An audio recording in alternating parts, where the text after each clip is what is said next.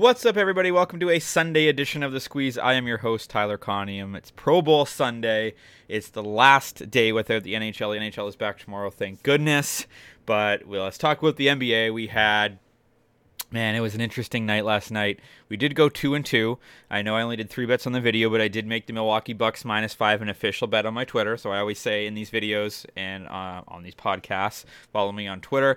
I will make official plays, et cetera, et cetera, with some breakdown on there. We went two and two, and it sh- very well could have, if not should have, been a four and oh night. We had the Lakers on the money line. They were up by twelve. They blew that game late. We had the Wizards on the money line. They were up twenty-three points in the third quarter. They blew that game to the Nets, who were without Kevin Durant, Ben Simmons, and Kyrie Irving, and they lost that game. So it ended up being a little bit tough. It was a one and two day on the video, but two and two if you include the Bucks. We did hit some props as well with Anthony Davis. Um... Going over on the points, we hit some college basketball plays as well. But two and two is a completely flat day, so it is what it is. As we roll into Sunday, like I said, the N H L is back tomorrow, and thank goodness it's getting difficult to bet the N B A each and every day.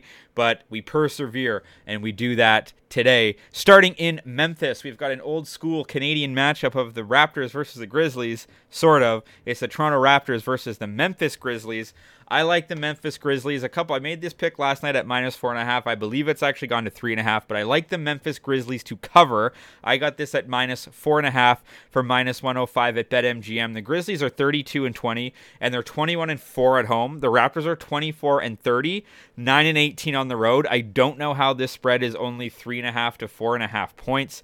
It says on the injury report that Ja Morant is questionable with a wrist injury. He's expected to play. He played in the last game. Yes, Brooks is out because of suspension, but the Raptors are without O G Anunoby as well. The Raptors are just trying to get to the trade deadline at this point. I, there, it's a lost season. They're several games. What are they? Sorry, they're six games under five hundred. They're struggling. I don't think this team is going to look the same in a few days. The trade deadline is coming up in four days. Memphis is coming off back-to-back losses against Portland and Cleveland. I look for them to get right here today. They have actually struggled. Excuse me. First time for that. They're a three and seven in their last ten basketball games. Toronto is a good team to get right against. Toronto is four and six in their last ten. A T S, uh, the Grizzlies are twenty-four and twenty-seven. The Raptors twenty-six and twenty-eight. So neither of them are all that great. But the fact of the matter is, the Raptors are zero and four in their last four. A T S playing on four days rest. Um, and the Raptors have traditionally played well in Memphis, but we're looking back to, you know, sort of the championship runs. Raptors are in a bad spot. Their offense is ranked twenty-seventh. Their defense hasn't been great. I don't know what's going on with the chemistry there. I like the Memphis Grizzlies, minus four and a half for minus one oh five at BetMGM. Moving to another line that has moved quite a bit, I've got the Philadelphia seventy-sixers at the New York Knicks. I took Philly last night at minus six. It's now minus four and a half, so if you can jump on that, do that. That's minus one ten at FanDuel. There is a question mark whether or not Joel Embiid will play. He's been on the injury report the last five games. He's played in all five, and he's averaging over thirty points, so I'll take it. I like the Sixers minus six here on the road in New York. Philadelphia is thirty and twenty-one A T S this season, and they're fourteen and nine on the road. The Knicks twenty-seven and twenty-five A T S, but I mentioned this the last time I bet against the Knicks. They are better on the road. They're fifteen and eleven on the road and only thirteen and fifteen at home. Philadelphia has played great. They're nine and one in their last ten basketball games. The New York Knicks, they've been playing eh, not so great. They're four and six in their last ten. Philly is seven and one A T S in their last eight Sunday games, four and oh A T S in their last four road games. The New New York Knicks are oh and eight A T S in their last eight games versus a team with a road winning percentage over sixty percent, which Philly is. The Knicks are one and seven A T S in their last eight when their opponent allows one hundred or more points in their previous game.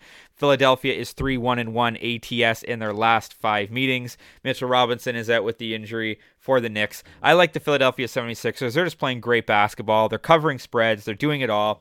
I like the Sixers minus six for minus one ten at FanDuel. And the last one we have here is a matchup of the Cleveland Cavaliers at the Indiana Pacers. Should be a fun basketball game.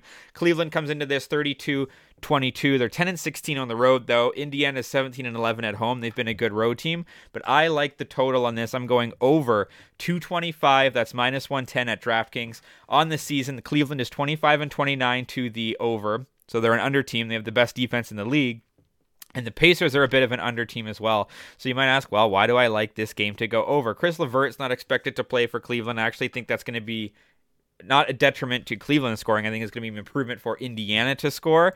Uh, so I like that there. The over is four and oh in the Pacers' last four versus a team with a winning record. And over is four and oh the last four times that these teams have met. And again, you look at these under teams, and I always I stress this, oh, they've gone under, they've gone under, they've gone under. Yeah, that's the trend, but what was the number? Again, this game is at two twenty-five. Let's look at Cleveland's last few games. two twenty-two and a half, they went over.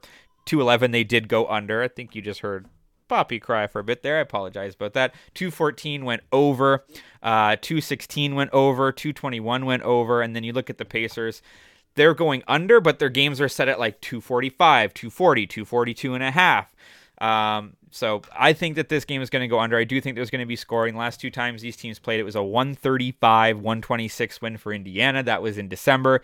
They also played again in December. It was a one eighteen, one twelve win for Cleveland. That number went over as well. Like I said, the last four times the number has gone over, and it's gone over by thirty-five, seven and a half, twenty-eight and a half, and seventeen. It's been blowing over. So even though the trends say these might be two under teams, we've got a Sunday five o'clock tip off. I think we're going to see a bunch of scoring. So I'm going to take the over there.